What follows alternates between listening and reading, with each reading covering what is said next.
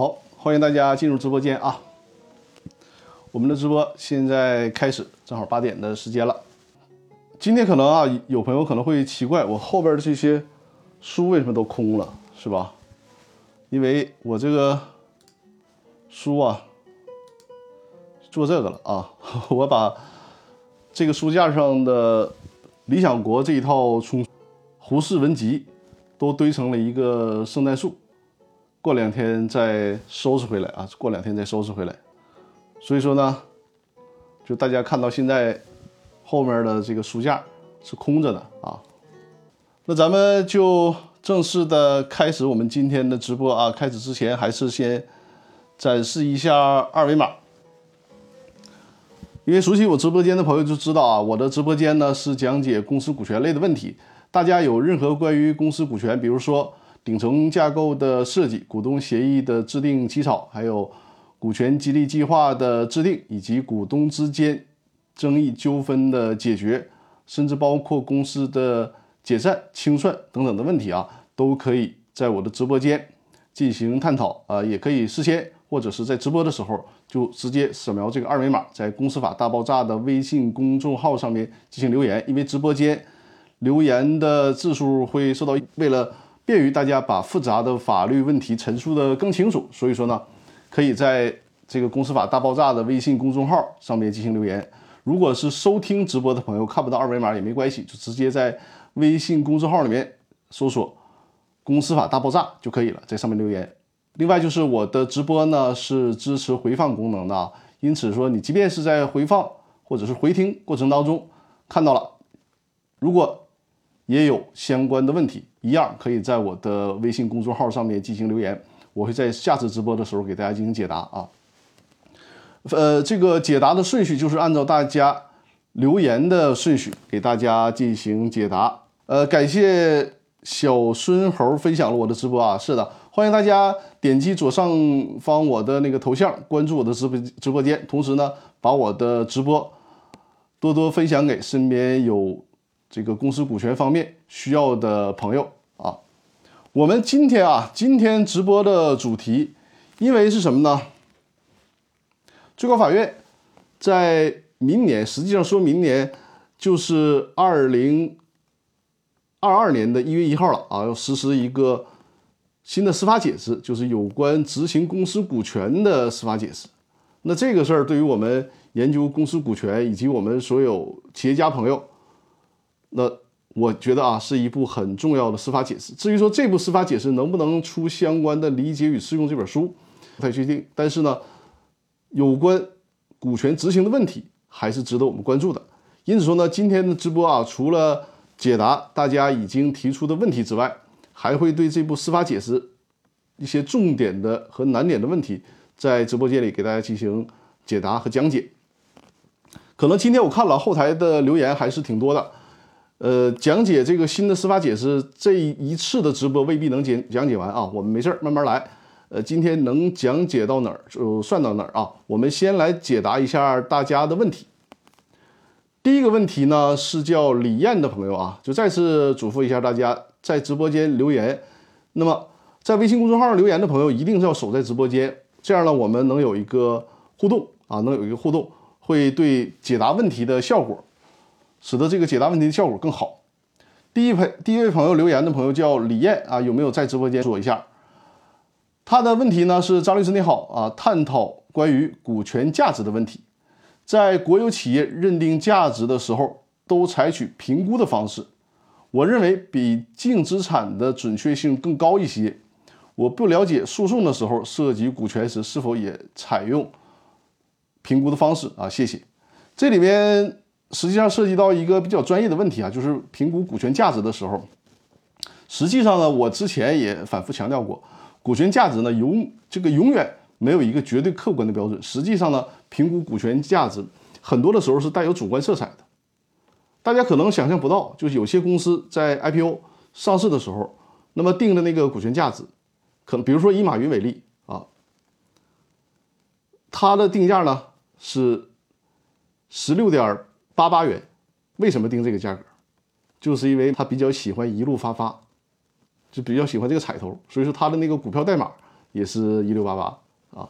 所以说，你看这个定价，显然它没有什么一个客观依据嘛，他就是觉得这个价格是一个好彩头，甚至他可以把它作为一个股权价值的定价。呃，他没有一个绝对绝对客观的标准。因此说，李艳，你提出的问题啊，一个是股权价值的评估方式，还有一个采取净资产的方式。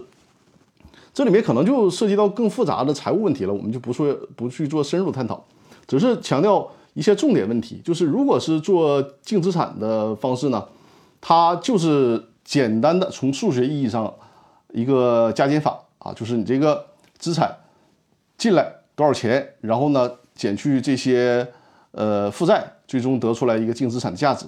那如果采取评估的方式，它相对来讲啊，可能比净资产的方式更客观一些，因为它会考虑到你的这个资产或者是增值或者是减值这样的一个情况，把这些因素加进去，然后最终得出了一个评估的价值。因此说，其实我也赞同你，就是这个评估的方式相对是更合理一些的。但是至于说，在这个诉讼过程当中，实际上我们这次马上就要实施的有关。法院强制执行股权的司法解释里面，也或多或少提到了，就是对于这个股权价值，尤其要强制执行嘛，如何评估，也提到了这个事儿。但是呢，无论是在公司法里面，还是在公司法的司法解释里面啊，都没有对如何评估股权价值给出一个明确的答案。实际上，这个也可以理解，因为刚才我也提到了那么多的理由，没有办法确定一个完全明确的答案。因此说呢，呃，采取这个。净资产的方式，或者是评估的，只是说你站在立场不同，你可能会向法院去陈述，建议采取哪些方式更科学，去争取来采取这样的方式啊，对你更加有利。就站在不同的立场，那么会有不同的诉求啊，就是这样。这是对第一个问题的回复啊。李艳这位朋友有没有在直播间？在的话告诉我一声，因为我看到你不仅提了这一个问题啊，后面还有你的问题。呃，有一个朋友，第二个问题啊，第二个问题有一个朋友在我的微信公众号问，就是微信呃公司法大爆炸的微信群的问题，因为现在公司法大爆炸微信群入群的费用是两千九百九十九元，呃，这个群啊，因为已经是快五百人的上限了，所以说所剩的资源也不多。既然问到了，他说这个两千九百九元九十九呃两千九百九十九元的价格，在这个群里面能有多长时间啊？这个有效性是多长时间？我在公司法大爆炸的那个有关入群的公告里面，也明确写了，就是这个时间至少啊，至少是两年有效。实际上，我们现在在群里的这些会员，大多数因为他加入的早嘛，可能是三年甚至四年的时间都有了。但是呢，因为我们做法律的人比较严谨，就是说至少是两年时间有效，就加入群两千九百九十九元。加入这个公司法大爆炸的微信群，随时在里面讨论有关公司股权的问题，而且和群里的这些专家朋友和企业家朋友有互动的交流，这样提供一个这样的平台。那么这个入群的价格是两千九百九十九元啊。如果想想呃了解的更多，那么就在公司法大爆炸微信公众号里面回复“入群”两个字，回复“入群”两个字就会看到更详细的说明啊。这是对这个问题的回复。第三个问题啊，第三个问题叫菩提树下有没有在直播间？在的话也是啊，告诉我一声；在的话告诉我一声。菩提树下，托克维尔进入直播间了，好的，欢迎啊，托克维尔还分享了我的直播，谢谢。菩提树下的问题，他说：“请问张律师，公司设立风电注册资本是六千万，现在呢从某高校。”低价转让收购十几项的实用新型和两项发明专利，通过市场评估机构进行评估作价，来完成全部的注册资本的实缴，而且公司有可能被收购。请问其中的法律风险有哪些？尤其是税收，什么时间交税？现在是现在还是在被收购的时候？按百分之二十还是按百分之四十五交税？请张律师给予风险提示啊。这个问题啊，稍等啊，我我给大家准备了一个幻灯片，因为实际上啊，菩提树下的问题核心是什么呢？核心就是用非货币出资，尤其是尤其是用专利技术出资，那么这里面会涉及到一些税收的问题。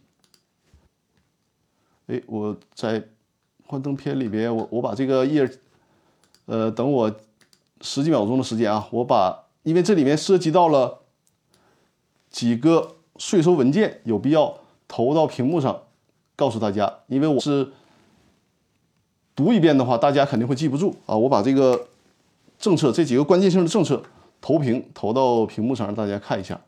然后呢，大家如果能记下来就记下来，记不下来就是截屏就可以了。好，大家看这三个文件啊，这三个文件就是有关，它这里面提到了，实际这这个这三个文件里面既包括了呃股权激励的税收问题，也包括了技术入股的税收问题。因为我们今天这个问题主要是涉及到技术入股的问题啊。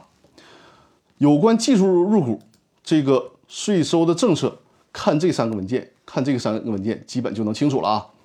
它会起到一个什么作用呢？大概给大家讲一下，因为。专利技术出资这个税收政策，如果是除了专利技术以外啊，其他的非货币出资，比如说你以房产出资，以机器设备出资，出资了视同销售，视同销售意味着什么呢？比如说你这个汽车，你投入到公司，作价是五十万，那就相当于你把这台车以五十万的价格卖给了企业，那你比如说你这个车的成本可能是四十万，那你中间。赚了十万，那就需要交所得税。但是呢，如果是以这种知识产权出资，按照目前的政策，你评估作价，因为知识产权往往它评估的价值会比较高。你比如说，你可能真正取得这个知识产权的成本是一百万，但发现评估作价评估出来的价值达到了两百万甚至更高，那这个差价在你投入到公司的时候是暂时不需要交纳税，就暂时不需要交税的啊，暂时不需要交税。而且呢，按照现有的税收政策，它还会摊销一部分的企业成本的成本，所以说实际上它是一个杠杆出资以及税收抽化的有效方式啊。什么时候交税呢？是会在你再转让股权的时候啊，再转让股权的时候可能会涉及到交税的问题。实际上在那个环节。也有一定的税收筹划的空间，那咱们就不给不讲开，呃，不展开讲了啊。主要把这三个文件投屏啊，大家可以或者记下来，或者是截图啊，或者是截图，然后仔细看一下这三个文件就可以。我这个屏幕呃稍微保留一会儿，然后我先给大家第四个问题啊，第四个问题，第四个问题呢，名字叫东门吹牛（括号周伟）。他的问题是比较复杂的一个问题啊，就是这个题干，题干比较复杂啊。题干是什么呢？他说：“呃，张律师你好，圣诞快乐啊，也谢谢你，圣诞快乐。经常听您公司法大爆炸的音频，呃，受益匪浅，非常感谢。向您咨询一个有些复杂的问题，给大家念一下，仔细听。期待周日直播能得到您的解答。问题是这样的。”自然人张三将其拥有的 A 公司百分之百的股权，作价一千万元增资入股到了 B 公司。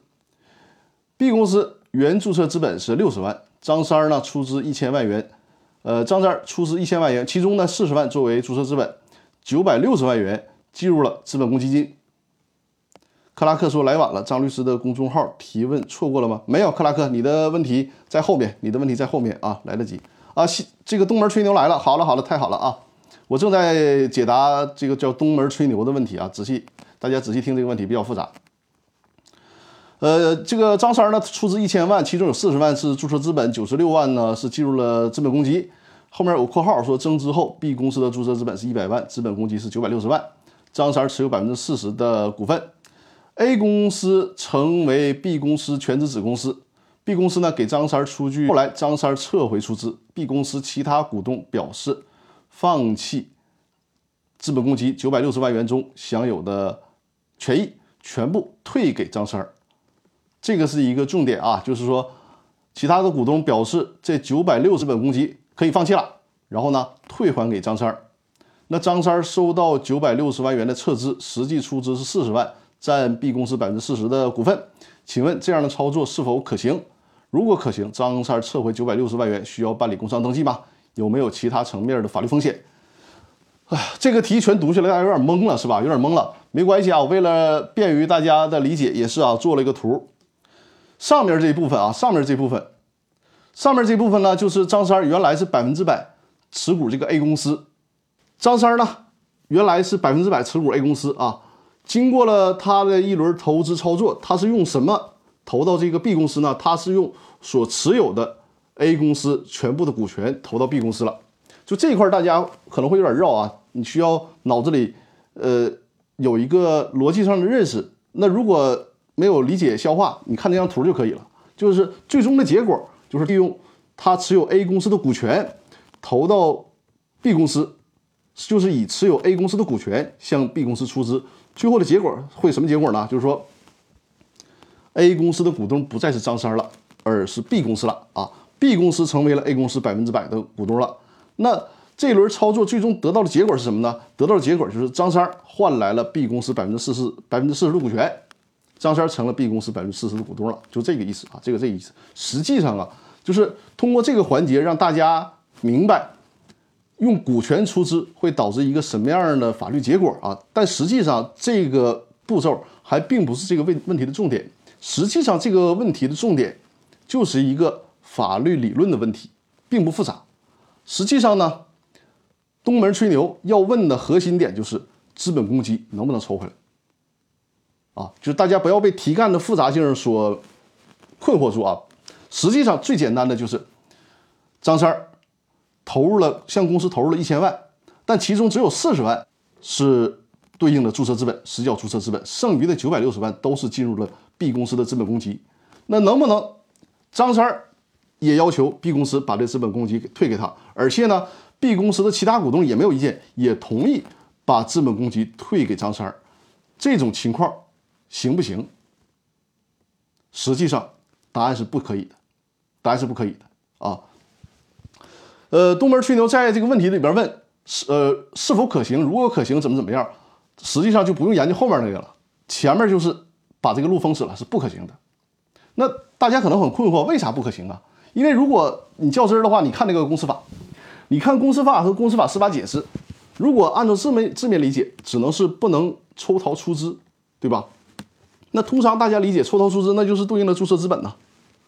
那我这个是资本公积，不是对应的注册资本，对吧？是我多多出来的这个这个钱，多出来的这个钱。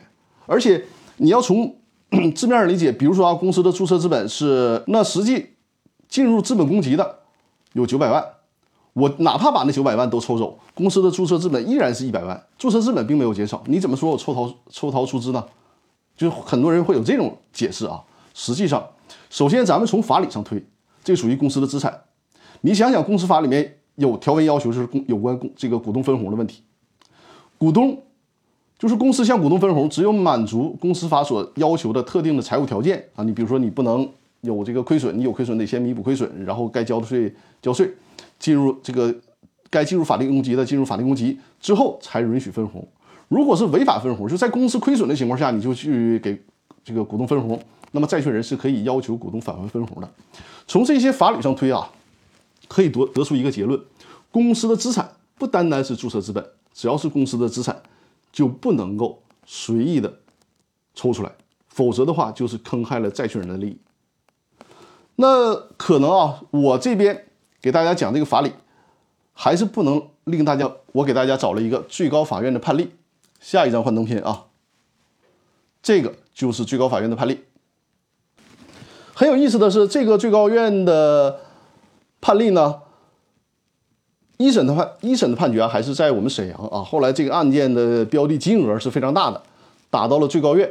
我现在在屏幕上看到的，首先最上面的那个是暗号，就是二零一八最高，呃最高法民中三九三号。那这段话给大家念一下，这就是最高法院的观点啊，这就是最高法院的观点，就是说资本公积金，因为在这个判决当中，最高法院。通过最终的判决认定了，就是资本公积是不能随意出逃的。具体的解读看这个屏幕。资本公积金不仅是企业所有者权益的组成部分，也是公司资产的重要构成。而公司资产在很大程度上代表着公司的资信能力、偿债能力、发展能力，在保障债权人利益、保证公司正常发展、维护交易安全。方面起着重要的作用。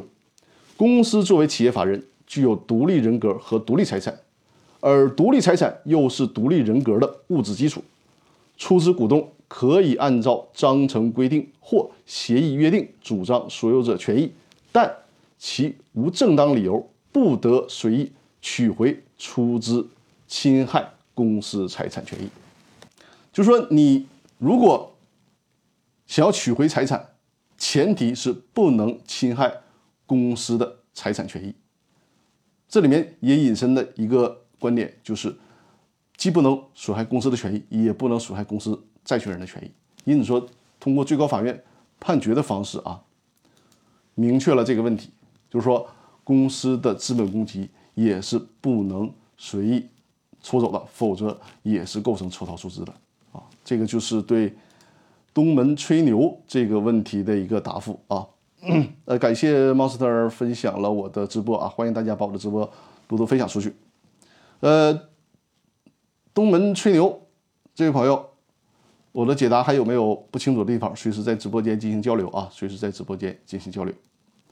呃，对面吹牛说，注册资本都可以减资的，如果没有债权人，就是说没有对债务可以啊。大家看 东门吹牛还是啊，在直播间里打字啊，他受到字数限制，但大概意思我明白了。东门吹牛他想表示的是什么呢？说注册资本都可以减资呢？假设说公司对外没有债权啊，假设说对对外没有债权，那是不是就可以把这个资本公积减回来？这倒是可以的，因为刚才我们所引用的最高法院的判决里面不也提到了吗？就是你可以这么处分，但前提是你首先你不能侵害公司的利益，其次呢也不能侵害公司债权人的利益。那你说你这个公司压根从对外都不欠任何债务，那你拿回来这也是可以的啊，这也是可以的。这就跟公司。在如果对外没有任何债务的情况下，那么是可以减少注册资本，是一个道理啊，就是这样。但前提就是你得保证公司对外确实没有债务，而不是说有债务而刻意隐瞒啊，这个就是这个观点。啊，第四个问题的回复，呃，东人说不需要办理其他程序吗？这个是不需要的，因为工商登记上，工商登记上是不会反映出，通常是不会反映出你资本公积的。除非说你在这个公司章程里面特别注明，表述出来了，那样的话你会需要修改公司章程。如果是没有的话，实际上就是一个财务上的操作，财务上的操作啊。因为至少目前，呃，据说公司法最近可能会又有比较大的修订啊。至少从目前来看，就是减资程序所法定的那个减资的步骤，针对的主要还是公司注册资本的减少这个步骤啊。所以说，目前来看是不需要其他特殊程序的。呃，东门兄弟说收到，呃，收到，非常感谢您的解答，不客气，不客气啊。好，第五个问题啊，呃，对了，我这个麦克风啊，因为是这个夹在衣服上的嘛，如果啊我这讲激动了，就是一活动，它那那个衣服上会有摩擦的不适的声音啊，及时提醒我，因为我有时候看回放剪辑视频的时候会发现这个问题啊，就是但是因为我是这边是没有监听的嘛，我自己不知道，所以说大家一旦发现我这个活动太大了啊，就是说嗨了，那就及时的提醒我，免得影响大家的收听效果啊，免得影响大家收听效果。好，第五个问题啊，今天的问题还算是比较多的。第五个问题又是呃也是李艳朋友的啊，有没有在直播间？就是第一位朋提问的朋友，他说呢，张律师，分公司注销跟一般公司注销一样吗？有什么规定？需要公告满四十五？按照目前来讲啊，分公司。注销是不需要履行那个公司，因为你要公司注销的话，首先你得进入解散啊，这个决议公司解散，或者是有其他的法定的解散情形。解散之后呢，再走清算程序，走完清算程序啊，公司清偿了所有的债务之后，才可以注销。而分公司呢，分公司因为所有的债务它不是一个独立法人嘛，所有的债务还是由总公司来承担，所以说这个没有严格的法定程序的要求，不需要你。走这个什么清算程序啊？这是不需要的啊。好，第六个问题就是克拉克的问题了啊。我看克拉克是在直播间的啊。第六个问题，克拉克说呢：“你好，张律师，有限公司持有实际运营公司百分之三十的股份，有限公司里的股东如何行使股东制查看实际运营公司的会计账户？”呃，这个问题大家听懂了吧？实际上就是这样，就是这上面是股东。然后呢，这边其实比如说是 A 公司，这个股东呢是 A 公司的股东啊，然后 A 公司同时又是下面 B 公司的股东，那么这个 A 公司的股东能不能直接去查？应该是孙子一级公司了，直接去查这个 B 公司的账目啊，就是向 B 公司行使股东知情权，这是不能的，因为向 B 公司行使股东知情权只能是 B 公司的股东，而 B 公司呃只能是这个 A 公司的股，我这有点说漏了啊，再重重新捋一下啊，就是这个上面的这个 A 公司，然后呢下面是 B 公司，对吧？如果想查 B 公司的账，那么是需要 B 公司的股东，B 公司的股东是谁呢？是 A 公司。那你说，其他人，B 公司股东的股东，能不能查呢？不能啊，不能。什么情况下可以呢？那就得是你这个股东，就是你这个自然人股东啊，你有能力控制这个 A 公司，利用对 A 公司的控制，指令 A 公司去查 B 公司的账，这个才可以。大家懂我的意思了吧？比如说，你这个自然人啊，持有。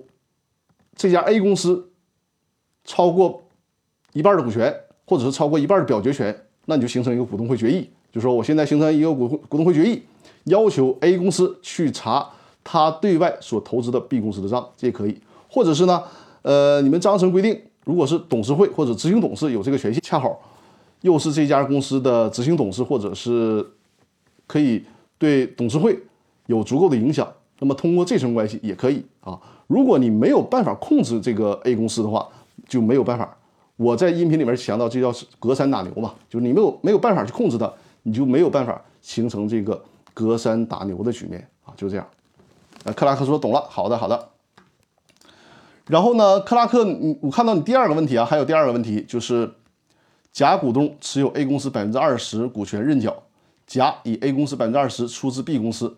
甲的股权需要完全实缴后，才能以 A 公司股权出资 B 公司吗？啊，这个很巧啊，问题都是有相似性的每一期问题。这个自然人他利用所持有别的公司的股权啊，以这个持有别的公司的股权作为出资方式去投资另一家公司，那这样的股权是不是必须实缴？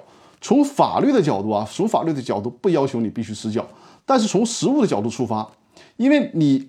用股权去投别的公司，那就是非货币出资嘛，对吧？你如果这个股权是没实缴的，就很严重的影响它的评估价值。你说你这个股权的价值怎么评估？你没有实缴，对吧？相当于说你这还是个债权的，你还是个债务呢，还是个债务呢。所以说你就从法理上、从理论上可以，但从实际来讲，通常你得是完成实缴的，否则的话。很难评估你这个非货币出资的价值啊，这个问题懂了吧？好，我把之前大家在微信公众号上提问的这些问题都回答完了，咱们现在呢进入正题儿，就是我们今天的这个主题啊，分享一下。我们直播还有半个小时的时间，咱们就是挑重点的分享啊，也不着急，不是说强求必须在这次直播里面把这个司法解释分享完啊，我们就是。按照正常的节奏来，这个要分享的是什么呢？大家看那个屏幕就会知道了。就是在说是明年，实际上呢，就是一周以后啊，不到一周的时间。这个叫做最高人民法院关于人民法院强制执行股权若干问题的规定啊，这个最高法院的规定就要实施了。这个规定从题目上大家就会知道了，它是干什么的？就是说。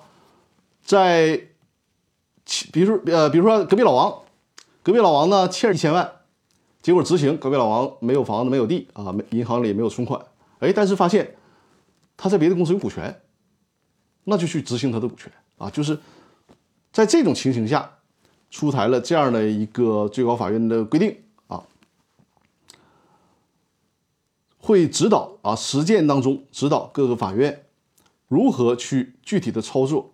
如何去具体的操作来执行这个被执行人持有其他公司的股权？就这样的一个规定啊。这个规定呢，我们有必要来一起学习一下。我给看大家，因为我这边就是基本采取投屏的方式了啊，投屏的方式。咱们先看这个规定的第二条啊，这个规定的第二条，它显示的是，呃，被执行人是公司的股东的，人民法院可以强制执行其在公司持有的股权，不得执行，不得直接执行公司的财产。这条给大家分享一下，这什么意思呢？实际上啊，就是如果对股权的，就是公司法，如果对公司法了解，或者是对公司股权的问题有透彻的理解的话，那这样的规定怎么讲呢？它就是一个，呃，一个事实的陈述吧，一个事实的陈述。就如果没有这个规定的话，也不应该执行公司的财产，只是说在。因为我们国家这么大，各个地区的法院对于法律的理解和掌握还是不可能那么全面，尤其是公司股权方面的知识啊，就更加专业。不，甚至它不是所有搞法律的人都会研究或者是研究明白的领域。因此说呢，就是辅导各个法院，包括各个第四级的法院，告诉大家这个道理：就是谁欠钱了，他所被执行的财产是这家公司的股权，而不能直接执行。他所持股的这家公司的财产，懂我的意思吧？比如说隔壁老王，他呢持有 A 公司百分之十的股权。那隔壁老王他对外欠了很多钱，还不起，你不能直接去，哎，你隔壁老王你不是投了 A 公司吗？你 A 公司有车，A 公司账这个银行账户上有钱，我给你划走，这是不对的啊，这是不对的，因为 A 公司它也是独立法人，人家是那个公司的独立的财产型的。那隔壁老王他的财产是什么呢？是所持有的 A 公司的股权。你可以把这个隔壁老王所持有的 A 公司的股权拍卖掉，结果就是 A 公司换股东了嘛？隔壁老王不再是公司的股东了。比如说这个持有持有百分之十的股权，你能拍卖十万就执行十万，能拍卖一百万就拍就执行一百万，就这个道理啊。就是把这个事实上的部分再次声明一下，再次陈述一下，呃。第五条，我都是在学习这个最高法院的规定过程当中，总结出了一些比较，我认为啊比较重要的点，或者是一些呃理解上的难点，给大家做重点的讲解啊。这个规定的第五条，第五条呢，它是这么表述的啊，就是人民法院冻结被执行人的股权啊，以其价额足以清偿生效法律文书确定的债权额及执行费用为限。不得明显超标地冻结，什么意思呢？比如说啊，刚才还是以隔壁老王举例子啊，隔壁老王呢欠人家一百万，但是呢他持有 A 公司的股权是百是百分之十的股权，但实际上这百分之十的股权，客观的来讲能值多少钱呢？能值一千万。那你就不能上来就说，哎，隔壁老王你欠我一百万，但是我你这你这百分之十的股权我全给你冻结上，那就属于超标的的冻结了，这是不可以的啊。然后后面我画。橙色的部分啊，橙色的部分是重点，就是股权价格，股权价额啊，这里面表述的叫股权价额。呃，股权价额无法确定的，可以根据申请执行人申请冻结的比例或数量进行冻结。这个什么意思啊？其实，尤其是有限责任公司啊，比如刚才我们提到这个股权价值，它到底值多少钱？怎么能一下就判断出来？通常是上市公司在市场上流通的，那通过市场的标准是可以判断出来的。但大多数有限责任公司，你说这个股权到底值多少钱，很难一下就表述清楚，或者说很难就认定。你隔壁老王说我这个百分之十的股权值一千万，怎么证明啊？对吧？你可能对应的注册资本确实是一千万，但是这里面还有你这个注册资本有没有实缴？然后呢，即便是你实缴了，你现在公司是不是也？当初投的这一千万，可能就值不了几个钱了，甚至于说你这个所投的都处在这个破产边缘了。所以说，通常在这种情况下，股权价值是很难认定的。因此，在实践当中，我认为啊，尤其是有限责任公司，就是一个股权的价格，它是没有办法一下就判平的。那么在这种情况怎么办呢？这种情况，实际上这个条文啊，表述的就是说，在这种情况下就别严格的去限制什么超标的了啊，就是说。你持有多少就冻结你多少，然后怎么最终确定这个价格呢？就是在拍卖的时候确定这个价格。你可能，你比如说你这个确实值一千万，那我大不了我就只拍那一百万的部分就可以了嘛，啊，就是这样的一个规定啊。这一条是大家需要注意的。我在讲的过程当中啊，是不是我可也可能讲的太快啊？大家在听的时候，如果有什么不清楚的地方，随时在直播间提问啊，就我讲解的这个问题啊，或者是呢，呃，在我的微信公众号，呃，感谢克拉克啊送出了很多的礼物，谢谢谢谢。这个是执行股权的规定的第六条啊，执行股权规定的第六条。这条呢，还是啊，看第一款，第一款的内容是比较集中的啊。人民法院冻结被执行人的股权，应当向公司登记机关送达裁定书和协助执行通知书，要求其在国家企业信呃信用信息公示系统进行公示。股权冻结至在公司系统公示时发生法律效力。多人、多个人、呃多个人民法院冻结同一股权的，已在公示系统先办理公示的，为在先冻结。这个什么意思呢？这个就是强调啊，什么时候冻结生效呢？必须得是在公示系统进行公示啊。通常就是通过以有限责任公司为例啊，就是有限责任公司的工商行政管理部门，它的那个。登记系统在那儿登记了才可以，这就存在比如说，你在这个发生登记之前，股权质押给别人了，那么再去冻结，那就没有办法去对抗那个股权质押了，啊，所以说这里面就是，如果我们作为申请执行执行人来讲，一定一定要尽早、赶快、从速、从快的办理这个，把这个冻结啊。公示在工商行政系统的这个公示平台上，这样才可以啊。如果你晚了，你可能就失去了当以后执行这个股权失去了优先受偿的这样的一个效力啊。这一点是很重要的，所以说一定要抢先啊，这个速度在执行过程当中，别以为说人呃人民法院出了一个裁定，说我冻结这个股权，你就觉得落地为安了，不行的啊。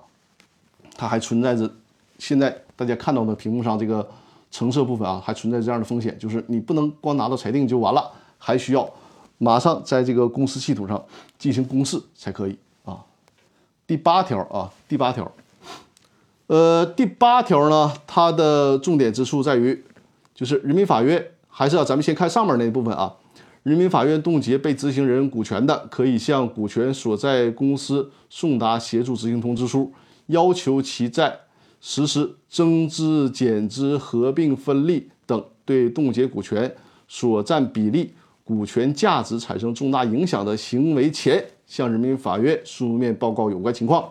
人民法院收到报告后，应当及时通知申请执行人，但是涉及呃涉及国家秘密、商业秘密的除外。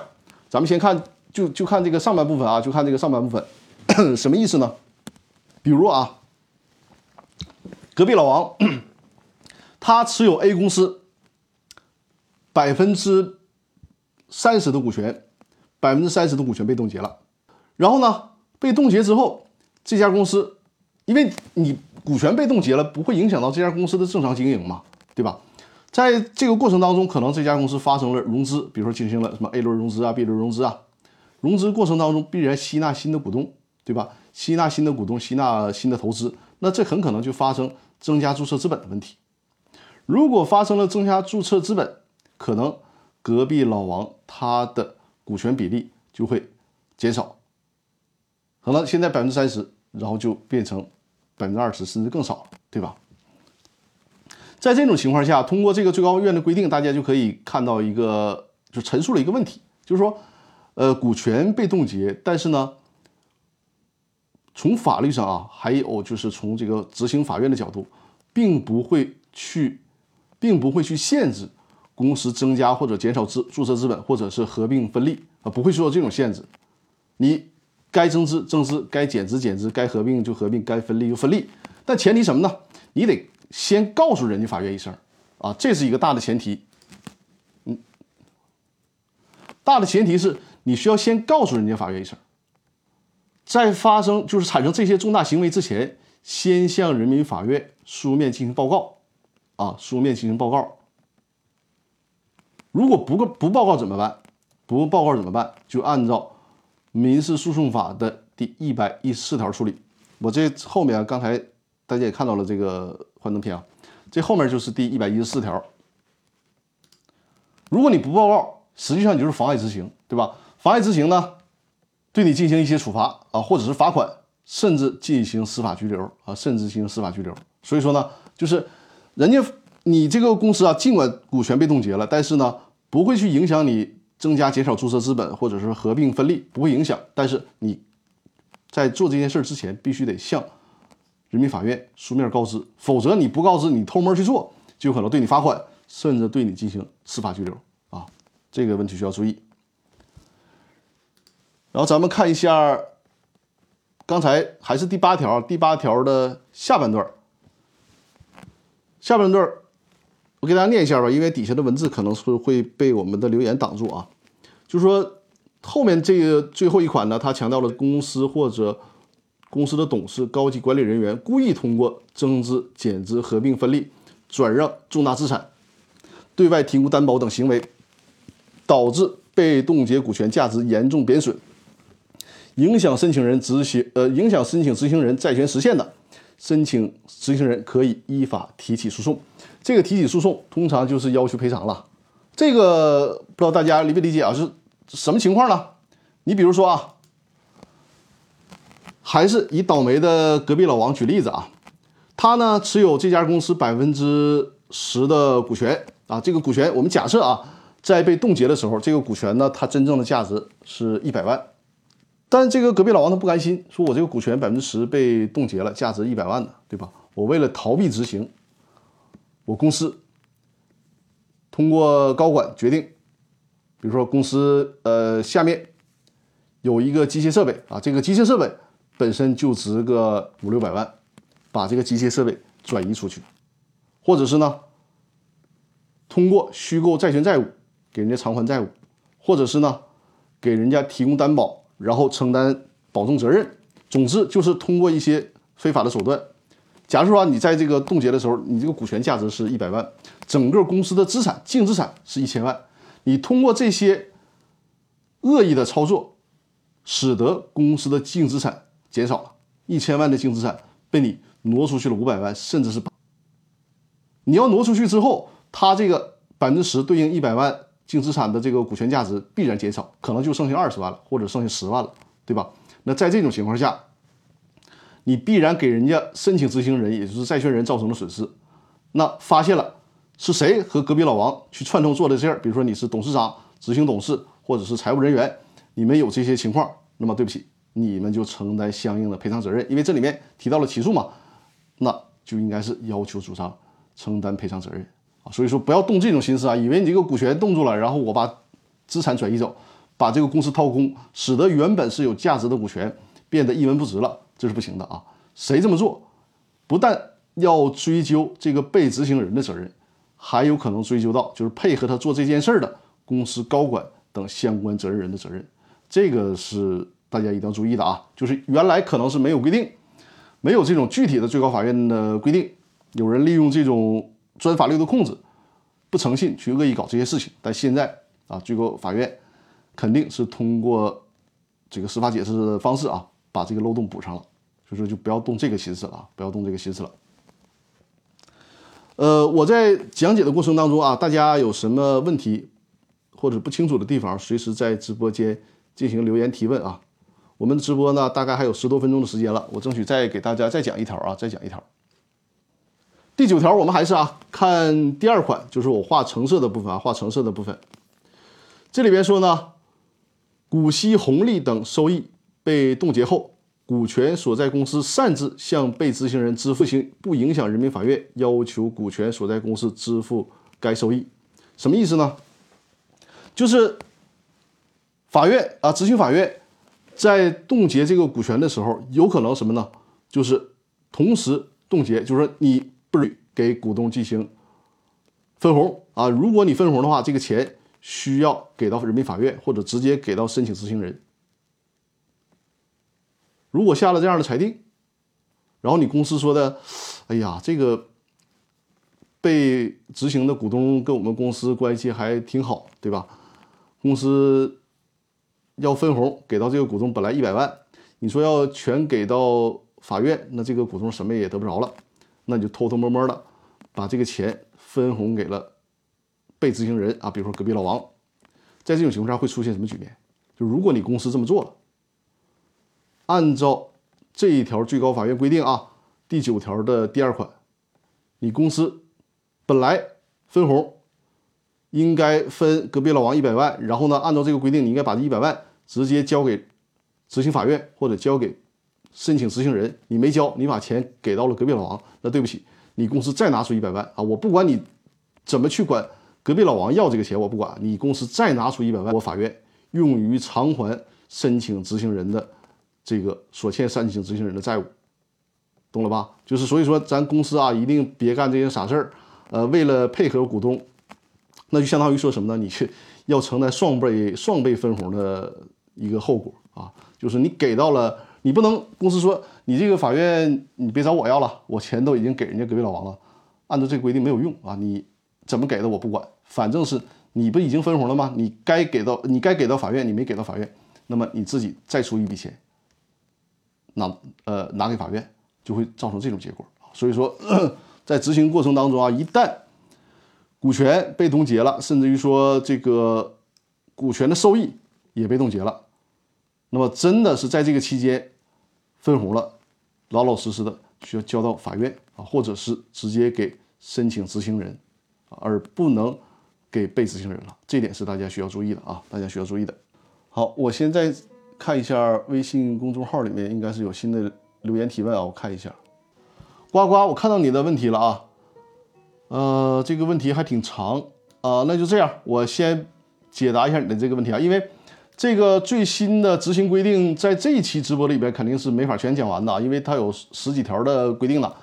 呃，咱们就是已经讲了一部分了，那咱们还是回答一下现在在直播间朋友啊提问，咱先回答一下这个问题啊。呱呱的提问是这样的：说，请呃，张律师你好，本周请教一个问题：A 公司持有 B 公司的部分股权，后来呢，将所持有全所所持股全部转让给了 B 公司的一个股东，A 公司就撤出了。呃，评估日期呢是二零二零年的五月份，交割日期是二零二零年的十二月份，二零二一年一月份。A 和 B 签署了一份服务协议，A 应该支付 B 公司服务费，还没有支付。同时呢，转让的时候，股权评估机构做出的评估报告里面并没有列入该笔债权，也就是说，B 公司应收款一项没有该笔债权。股权转让完毕后，二零二一年的十二月份，B 公司开票要求 A 公司支付合同款，A 公司以该笔债权没有列入评估，转让价款也应该。呃，降低为由拒绝支付。如果当时列入了，那相当于 B 公司的净资产增加，股权价值呃，股权价格会更高一些。依据吗？呃，呱呱说赶上了，好好好。上次直播的时候，你应该是在火车上是吧？这个问题很长，实际上咱们也可以简单化的处理啊。实际上里面反映的内容并不复杂，就是说这个 A 公司在转让他所持有的 B 公司的股权的时候，那么。B 公司的这个资产价值可能是啊没有充分反映，就比如说有一笔应收的债权没有反映出来，那导致呢这个股东 A 啊 A 股东他觉得，因为你没有反映出来这个价值嘛，这个股权卖便宜了，所以说呢，在 B 公司向他要服务费的时候，A 公司说就因为你这个股权给你服务费。实际上啊，这个从法律关系上来讲，就你从逻辑上推，似乎这样的话挺符合我们老百姓的常理的，对吧？你这这个 B 公司，你这个账没有向我充分的披露，导致我的股权卖少了，啊，那我就应该找你算账。但是呢，实际你从法律关系上来讲，它它是不同的法律关系，因为你 A 作为股东卖股权，你跟谁交易？你不是跟 B 公司在交易。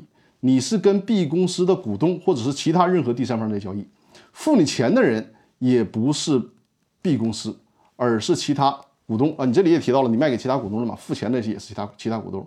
所以说呢，在这种情在这种情况下，尤其是什么呢？就是针对你这个案件啊，如果打官司，我觉得如果这一个官司真打起来，呃，这个 A 股东他的胜算不是太大。尤其是如果我作为 B 代理人代理律师。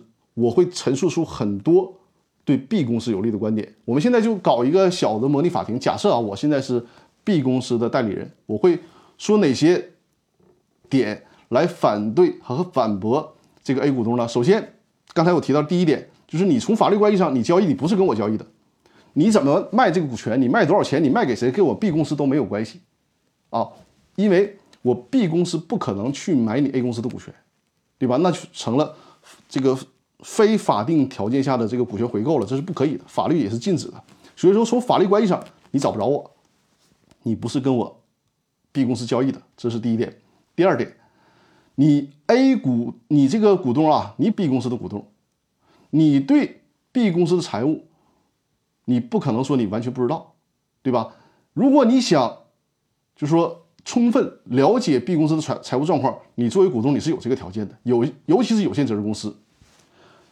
你如果是大股东的话，你如果控制着公司的高管，甚至公司的财务，你可以直接查公司的账，或者是。你即便是公司的小股东，你也没有控制着公司的财务，不是公司的高管，在你转让股权的时候，你有这种谨慎的义务，去什么呢？你哪怕你行使个股东知情权呐，对不对？你行使股东知情权，充分的查一下这个账，这是第二点。第三点更要命的是什么呢？你本身就是和我在交易啊，就是你这个服务费，对不对？你是知道我欠你服务费的，那你自己没有把这个算进去啊。所以说，从无论从哪点来讲，我觉得。A，他的诉求哈都是有的啊。如果我是 B 公司的代理人的话，我觉得我会拿这些点去反驳他啊。所以说，呱呱啊，呃，如果你是站在 A 的立场上，你要想把这个事儿推进，那恐怕刚才我说的三点，你需要想出相应的办法来反驳我才行。否则的话，作为 A 公司，你去主张权利去提起诉讼，还是挺有败诉风险的啊。呃，直播间里边有朋友留言了，我看一下。萌新九三三幺说：“张律师好，显名股东股权被执行了，隐名股东提执行异议有用吗？很难，很难有用啊，很难有用。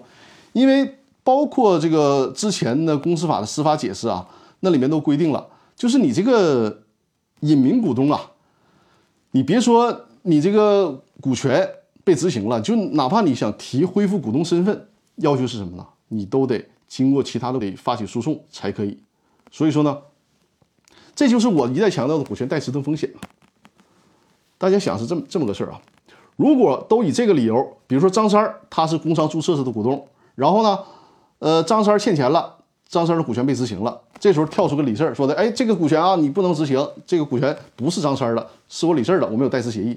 如果都这么弄的话，这个股权就没法执行了，那么很好逃避执行，就是我们说恶意的。来讲啊，张三儿后补一个股权代持协议，去拿这个协议说，哎，你看这不是我的股权啊，所以说你执行我是没有道理的，你得给我解出来，后面实际上是别的股东。如果都这么多做的话，这股权是没法执行的。因此说，法院看的是什么？你看刚才我提到了这个执行股权的规定，他从冻结的角度，他看的是什么呢？看的是你公司，对不对？共这个股权冻结的有效性上，也是以你这个对外公示来作为有效性的一个判断一个起点。所以说呢。人家执行你股权，你那么内你们内部有什么约定？这个是大家没有办法去辨他真伪的。所以说，法院执行的时候，就看你公司章程上和这个对外公司上是谁。如果是张三，那张三欠钱了，我动他的股权啊。至于说你和隐名股东和显名股东之间，你你们有什么合同，那是你们自己的事儿，你们去自己解决。我这个股权动上了，只要是张三的股权，那么我去执行它就是没有问题的啊。所所以说，这个里面也也引出引申出一点啊，就是股权代持。无论股权代持的协议写的多完美，首先我们强调股权代持协议需要写的很完美。但是呢，无论你这个代持协议写的多完美，像类似这样的法律风险都是没有办法完全排除的啊。好，呃，这是对萌新九三三幺的问题啊。萌新九三三幺在后面又说了，呃，股权被执行了，隐名股东可以向显名股东主张赔偿吗？这是可以的啊，这是可以的，就这是我提到了是你们内部的关系啊，就相当于说什么呢？我让你看的财产，你没有看好，因为通常啊，这个显名股东他股权被冻结，他肯定不是因为隐名股东欠钱，而是因为显名股东自己他欠钱，他欠钱，所以说才会冻结以他名义持有的资产，那就说明交给你。显名股东看的财产你没给我看好，给我造成损失了，我隐名股东是可以要求赔偿的，这个是没有问题的啊。呱呱说最好的就刚才呱呱提的那个问题啊，他说最好的方式就是协商解决了，综合考虑以后对债务进行打折。是的，是的。但问题是啊，就是从 B 公司的角度，因为就目前我俩分析的来看啊，B 公司人家从抗辩上是享享呃享有主动权的，你这个协商啊也不太好协商，也不太好协商，就是在呃商务领域，呃在法律纠纷的方面啊，实际上它跟战争一样，就是什么情况下能协商呢？双方力量是均衡的，才有协商的空间。如果是一方对另一方是碾压式的，求和是很难的，求和是很难的啊。就是无论是在战争上，还是在商务领域，或者是在法律纠纷诉讼上，其实都是这么回事儿。比如说我们在诉讼当中谈和解，谈和解是什么？各自都有理，或者是各自都有理亏的地方，那这时候才能和解。那有一方人家就是全都占理啊，然后该保全的财产也都保全上了，那人家为什么要跟你和解呢？对吧？呱呱说清楚了，非常感谢张律师。好的，好的，不客气啊，不客气。然后呃，我看一下我们的。这个幻灯片啊，现在我们讲到第九条了，对吧？我得做个标记啊，然后下次直播正好进行讲解。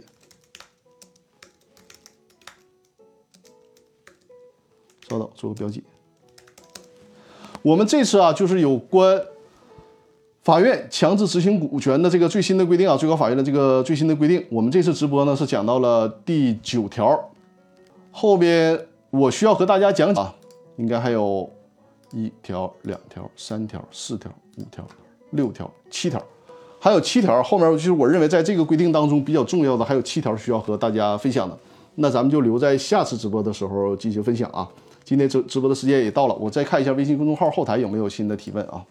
呃，展示一下这个二维码，就是再推一下我的公司法大爆炸的视频精品课，因为我看这段时间很多朋友。购买了《公司法大爆炸》视频精品课的课程啊，而且这几天还有人，还有朋友买了电子商务法，呃，这些课程。那再次投一下二维码。如果大家是收听直播看不到二维码也没关系啊，就在公司法微信公众号里面回复“视频课程”啊，回复“视频课程”四个字就可以看到这个课程的链接啊。如果大家想学习公司股权方面，这些重点和难点的问题，建议大家购买这套《公司法大爆炸》的视频精品课程啊，是我用幻灯片和视频讲解的方式啊，就是相对比较生动，给大家讲解一些公司股权里面难点啊和重点的问题。这是这套课程啊，欢迎大家购买。因为这个课程还有两节课全部更新完毕，更新完成之后呢，会涨价，会涨价啊。呃，另外这个课程啊，这个课程是在我刚才投的那个二维码的店铺里面，大家看不到的。这个是，呃，呃，这个课程大家可以看一下啊。它是一套案例的课程，就是针对融资法律相关的失败案例给大家进行了一个讲解啊。就如果大家对这个案例感兴趣，可以购买这套课程啊。这是一套案例的课程。太阳爱美容说，跟之前的视频内容一样吗？呃，太阳爱美容，你是说跟之前哪个视频内容一样？公司法大爆炸呢？视频精品课它是有十一节的课程啊，十一节课程课程，呃，有两节课，还有两节课就全都更新完毕了。如果是你现在购买了课程的啊，后续更新的课程都是不再另行收费的，而且即便后续课程涨价，也是啊不再另行收费的。我我看一下，因为马上就要元旦了，是吧？看我下次的直播时间啊，啊，下周日是一月二号，因为是元旦嘛，我们大家都休息一下。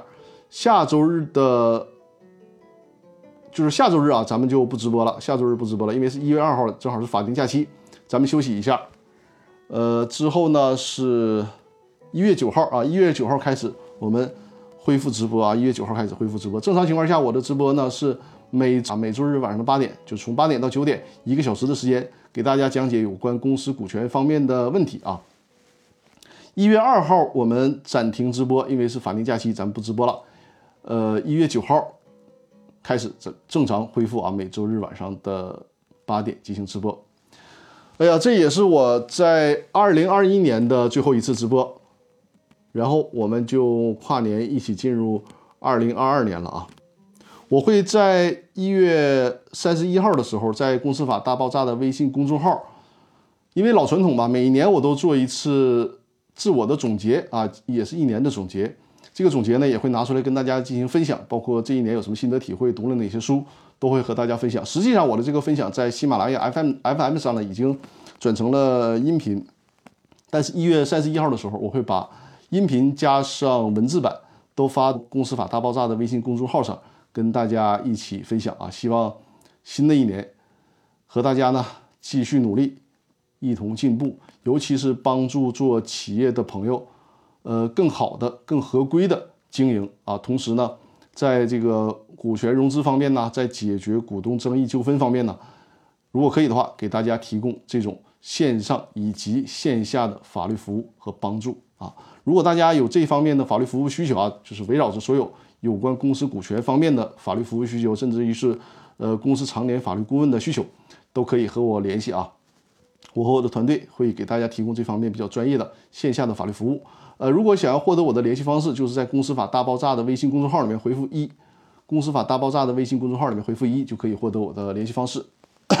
希望在二零二二年，咱们能有很多线下合作的机会。呃，呱呱说下周刚好把没有看的课程补完，年底的事情比较多。是的，是的，呃，张律师辛苦，不客气，不客气。我也是啊，因为呃，尤其是律师嘛，年底开庭会特别多，年底开庭会特别多，因为法院也都都是着急结案。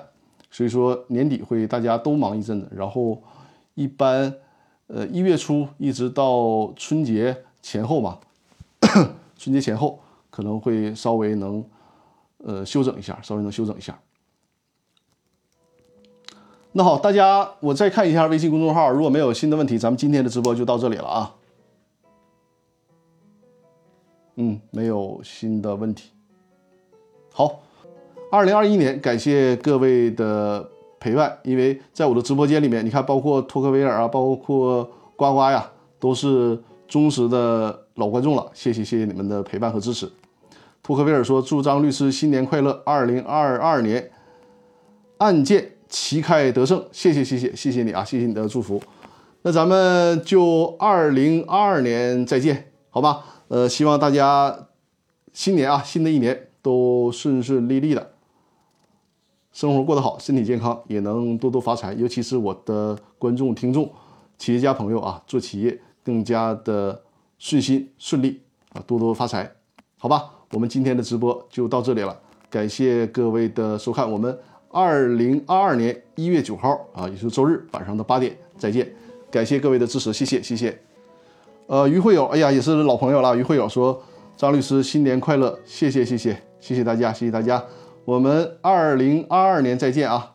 感谢各位，谢谢谢谢，还有刚进入直播间的朋友，我们二零二二年再见啊！谢谢大家，新年快乐！提前祝大家新年快乐！谢谢谢谢，再见，晚安，再见。